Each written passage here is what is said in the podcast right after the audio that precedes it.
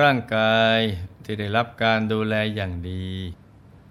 อีกทั้งมีการออกกำลังกายเป็นประจำสม่ำเสมอ แล้วก็ได้รับการพักผ่อนอย่างเพียงพอ จะทำให้รู้สึกกดปรี้กับเปล่ามีชีวิตชีวา พร้อมที่จะะเผชิญหน้ากับอุปสรรค และปัญหาที่จะเกิดขึ้นได้ตลอดเวลา ซึ่งผู้รู้ทั้งหลายได้ค้นพบว่า การทำสมาธิภาวนา เป็นวิธีการอันวิเศษ ที่จะช่วยเพิ่มประสิทธิภาพ ทั้งทางร่างกายและจิตใจ เพราะใจจะเป็นหนึ่งเดียว เป็นอิสระอย่างแท้จริง จะเกิดเป็นพลังมวลแห่งความสุข และความสำเร็จอยู่ภายในตัว ซึ่งจะทำให้เรามีพลังใจ และพร้อมเสมอที่จะลุกขึ้นมาต่อสู้กับชีวิต ในทุกรูปแบบ ดังนั้น การเพิ่มพลังใจที่ดีที่สุดก็คือ การทำใจให้สงบนิ่งอยู่ภายใน เมื่อใจสงบก็จะพบทางออกของทุกๆปัญหา อีกทั้งเป็นทางมาแห่งความสุข และความสำเร็จในชีวิตอีกด้วยนะจ๊ะ มีธรรมภาสิทธิ์ที่ปรากฏในศีล วีมังสชาดกว่าณสมาธิปรโรอัติอัสมิงโลเกปรมิจจะณปรังนาปิอัตตานัง วิหิงสติสมาหิโต ทั้งในโลกนี้และโลกหน้าทำอันจะนำความสุขมาให้ ยิ่งไปกว่าสมาธิย่อมไม่มี ผู้มีจิตตั้งมั่น ย่อมไม่เบียดเบียน ทั้งคนอื่นและตนเอง ความสุขของแต่ละบุคคลมีระดับและมาตรการวัดไปเท่ากัน เพราะประสบการณ์ ความรอบรู้สิ่งแวดล้อม และความนึกคิดคาดหวังที่ไม่เหมือนกัน ความสุขขั้นพื้นฐาน โดยรวมของมนุษย์คือ การมีสภาพคล่องทางการเงิน การไม่มีโรคภัยแค่เจ็บ และการมีชีวิตที่ยืนยาว สงบร่มเย็น ส่วนความสุขที่แท้จริง ซึ่งเป็นสุขอันเป็นอมตะนั้น ไม่ได้ขึ้นอยู่กับฐานะทางการเงิน ความร่ำรวยหรือยากจน เพราะแม้จะมีเงินทองเพิ่มมากขึ้นเป็นเท่าตัว ก็ไม่ได้หมายความว่า จะมีความสุขมากขึ้น ในทำนองเดียวกัน แม้จะยากจนลงเท่าตัว ก็ไม่ได้หมายความว่า จะมีความทุกข์เพิ่มขึ้น เพราะสุขหรือทุกข์เป็นเรื่องของจิตใจ แต่ใครทำสมาธิ แล้วก็ถึงฝั่งแห่งใจหยุดนิ่งได้ คนนั้นก็มีความสุข หากมนุษย์ทุกคน แม้จะยากจนดิทรัพย์ก็ตาม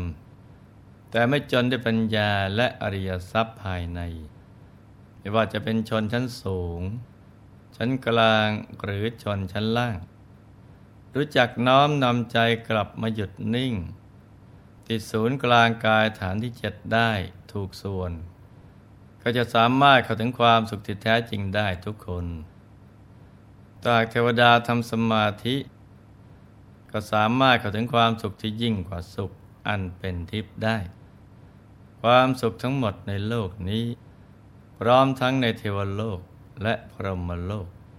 ประมวลลงที่ใจหยุดนิ่งอย่างเดียวเท่านั้น เพราะเป็นสุขครบครันจะเกิดจากการเข้าถึงสภาวะธรรมภายใน ดังนั้นถ้าปรารถนาความสุขกันจริงๆแล้วแล้วก็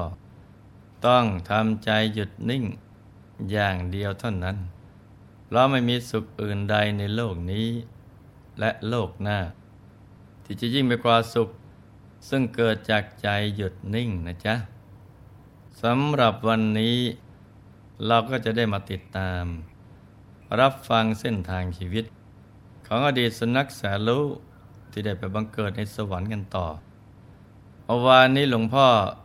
เราถึงตอนที่โคสกะเทพบุตร มัวเพลิดเพลินในเบญจากกามคุณอันเป็นทิพย์เลยลืมสวยสุดทาโพธผิวพรรณก็สูบซีดเศร้าหมองทำให้จุติจากเทวโลก มาถือปฏิสนธิ ในท้องของหญิงโสเพณี ประจำกรุงโกสัมพีเมื่อคลอดแล้วก็ถูกนำไปทิ้งในกองขยะเพราะตามปกติของหญิงโสเพณีในยุคนั้น จะเลี้ยงเฉพาะลูกสาวเพื่อว่าเป็นเชื้อสายต่อไปเท่านั้น ทารกน้อยซึ่งเป็นอดีตในโกตุหาลิกที่เคยทอดทิ้งลูกชายจนตาย บัดนี้กำลังถูกวิบากกรรม ถาโถมเข้าใส่ โดยการถูกทอดทิ้งตั้งแต่แรกเกิด นี่ก็เป็นครั้งที่หนึ่งเท่านั้นนะจ๊ะ เขาจะโดนทิ้งอย่างนี้อีกถึงเจ็ดครั้งด้วยกัน แต่ก็รอดตายได้ทุกครา เพราะบุญที่มีความรักในพระปัจเจกพุทธเจ้า ในครั้งที่เป็นสุนัขแสนรู้ได้มาช่วยประคองเอาไว้ ชีวิตของมนุษย์เราก็มีเพียงสองอย่างเท่านี้แหละ คือบุญและบาป ที่คอยชิงช่วงและช่วงชิงอยู่ตลอดเวลา บุญส่งผลให้มีความสุข ส่วนบาปส่งผลให้ประสบความทุกข์ยากลำบากในชีวิต เมื่อทารกน้อยถูกนำมาทิ้งไว้ที่กองขยะ ฝูงกาบ้าง สุนัขบ้าง ต่างพากันจับกลุ่มห้อมล้อมเพื่อจะกัดกิน แต่ก็ไม่สามารถจะทำอะไรได้ นี่ก็เป็นเพราะผลของการเห่าสัตว์ร้ายต่างๆไม่ให้มาทำร้าย ระปัจเจกพุทธเจ้า ในสมัยที่ยังเป็นสุนัข ในช่วงสายวันนั้น มีชายหาฟืนคนหนึ่งเดินจากบ้านเพื่อไปเก็บฟืนในป่า ได้พบเห็นเหตุการณ์นั้นด้วยความสงสัย จึงเดินเข้าไปดูครั้นเห็นทารกน้อยกำลังนอนหลับ ก็เกิดความรัก เหมือนกับเป็นลูกแท้ๆ จึงอุ้มกลับไปเลี้ยงดูที่บ้านด้วยความปลื้มใจ ในขณะเดียวกันเศรษฐีชาวเมืองโกสัมพีนะไปเข้าเฝ้าพระราชา ในราชมณฑีนไปพบปุโรหิตเดินผ่านมาพอดี จึงไต่ถามว่าท่านอาจารย์ วันนี้ท่านได้ตรวจดูดวงบ้านเมืองแล้ว มีเหตุการณ์อะไรผิดปกติบ้างไหมปุโรหิตบอกว่า เราตรวจดูแล้ว ท่านมหาเศรษฐี ไม่เห็นมีอะไรผิดปกติ เพียงแต่ว่าเด็กชายที่เกิดในวันนี้ เมื่อเติบโตขึ้น จะเป็นเศรษฐีประจำเมืองโกสัมพีเนื่องจากประยางเศรษฐีมีคันแก่ เศรษฐีจึงตื่นเต้นมาก จะรีบส่งคนใช้กลับไปที่บ้าน ไปดูซิว่าภรรยาคลอดแล้วหรือยังพอทราบว่ายังไม่คลอด จึงคิดจะไปตามหาเด็กที่เกิดในวันนี้ให้ได้ ครั้นเสร็จจากราชกิจแล้ว จึงรีบกลับบ้าน เรียกสาวใช้ชื่อกาลีมาหา แล้วบอกว่า ให้ไปหาเด็กทารกผู้ชายที่เกิดในวันนี้พอพบแล้วให้ซื้อตัวมา จากนั้นก็ได้ส่งนางไปพร้อมกับมอบเงินหนึ่งพันกหาปณะติดมือไปด้วย นางกาลีเที่ยวตรวจดูตามบ้านหลังต่างๆ ที่คิดว่าจะมีเด็กเกิดในเช้าวันนี้ เที่ยวถามหาอยู่นานก็ไม่เจอ ในที่สุดก็ไปถึงบ้าน ของชายหาฟืน ซึ่งเพิ่งจะได้เด็กทารกมาพอดีมันนางสอบถามที่มาที่ไปของเด็กแล้ว จึงเริ่มขอซื้อแต่เงินเพียงกระหาปณะเดียว โดยบอกว่า ถ้าท่านรักเด็กคนนี้เหมือนลูกจริง ๆ ก็มอบเด็กให้ฉันเถอะ เพราะฉันจะได้นำไปมอบให้ท่านเศรษฐี เด็กคนนี้ก็จะได้มีอนาคตก้าวไกล แต่ชายหาฟืนไม่ยอมขาย นางกาลีจึงจำต้องเพิ่มราคาขึ้นเป็นสิบเป็นร้อย ถึงนั้นชายหาฟืนก็ไม่ยอมขาย ในที่สุด นางก็ต้องยอมซื้อเด็กในราคาหนึ่งพันกหาปันนะ นี่ก็แสดงว่า ทารกน้อยนี้เป็นผู้มีบุญมาก มีมูลค่า และคุณค่าอยู่ในตัว ที่ว่ามีคุณค่า หมายถึงเป็นที่รักของทุกคน ยกเว้นคนเดียวคือท่านเศรษฐีส่วนว่าทำไมเศรษฐีถึงไม่ชอบเด็กคนนี้นะเรามาติดตามรับฟังกันต่อเลยนะจ๊ะ นางกาลีนำทารกนำมามอบให้ท่านเศรษฐี เศรษฐีเห็นแล้วก็คิดว่า ถ้าหากลูกของเราเกิดเป็นลูกหญิง เมื่อเติบโตขึ้นก็จะให้แต่งงานกับลูกสาว และแต่งตั้งให้เป็นเศรษฐี แต่ถ้าหากภรรยาคลอดลูกเป็นชาย เราคงต้องฆ่าเด็กคนนี้ทิ้ง มิฉะนั้นทารกนี้เนี่ยจะมาแย่งตำแหน่งเศรษฐีจากลูกชายของเรา เมื่อยังไม่มั่นใจว่า ลูกที่เกิดมา จะเป็นชายหรือหญิง จึงจำต้องให้รับเด็กนั้นไว้ในบ้านเสียก่อน ต่อมาพระยางเศรษฐีคลอดลูกเป็นชาย เศรษฐีจึงเริ่มวางแผนที่จะกำจัดทารกน้อย ตั้งแต่สั่งนางกาลีว่า ให้นำทารกนี้นะไปนอนหน้าคอกโค เวลาพวกโคออกจากคอก ตอนเช้าตรู่จะได้เหยียบทารกนี้ให้ตาย นางกาลีก็ได้เอาผ้าห่มทารกน้อยอย่างมิชิด แล้วนำไปวางไว้หน้าประตูคอก นายโคบาลมาเปิดประตูตั้งแต่เช้า ก็ยังไม่ทันสังเกตอะไร ทันทีที่เปิดคอก โค อุสปะจ่าฝูง ตามปกติจะออกทีหลัง แต่วันนั้นรีบเดินออกไปยืนคล่อมทารกไว้ เพื่อไม่ให้โคตัวอื่น ๆ เหยียบทารกได้ แม่โคหลายร้อยตัวต่างกับพากันเบียดเสียดโคอุสปะออกไป นายโคบาล เห็นโคจ่าฝูงยืนนิ่งไม่เคลื่อนไหว ผิดปกติกว่าทุกวัน ทันทีที่โคทุกตัวออกไปหมด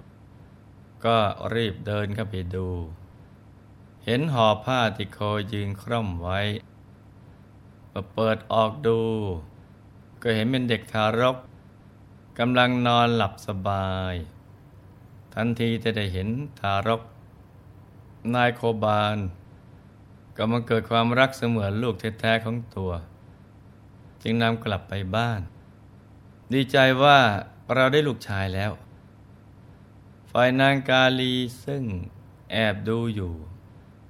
ห็นว่าทารกน้อยยังไม่ตาย จึงกลับไปรายงานให้เศรษฐีทราบ เศรษฐีก็ไม่ลดละความพยายาม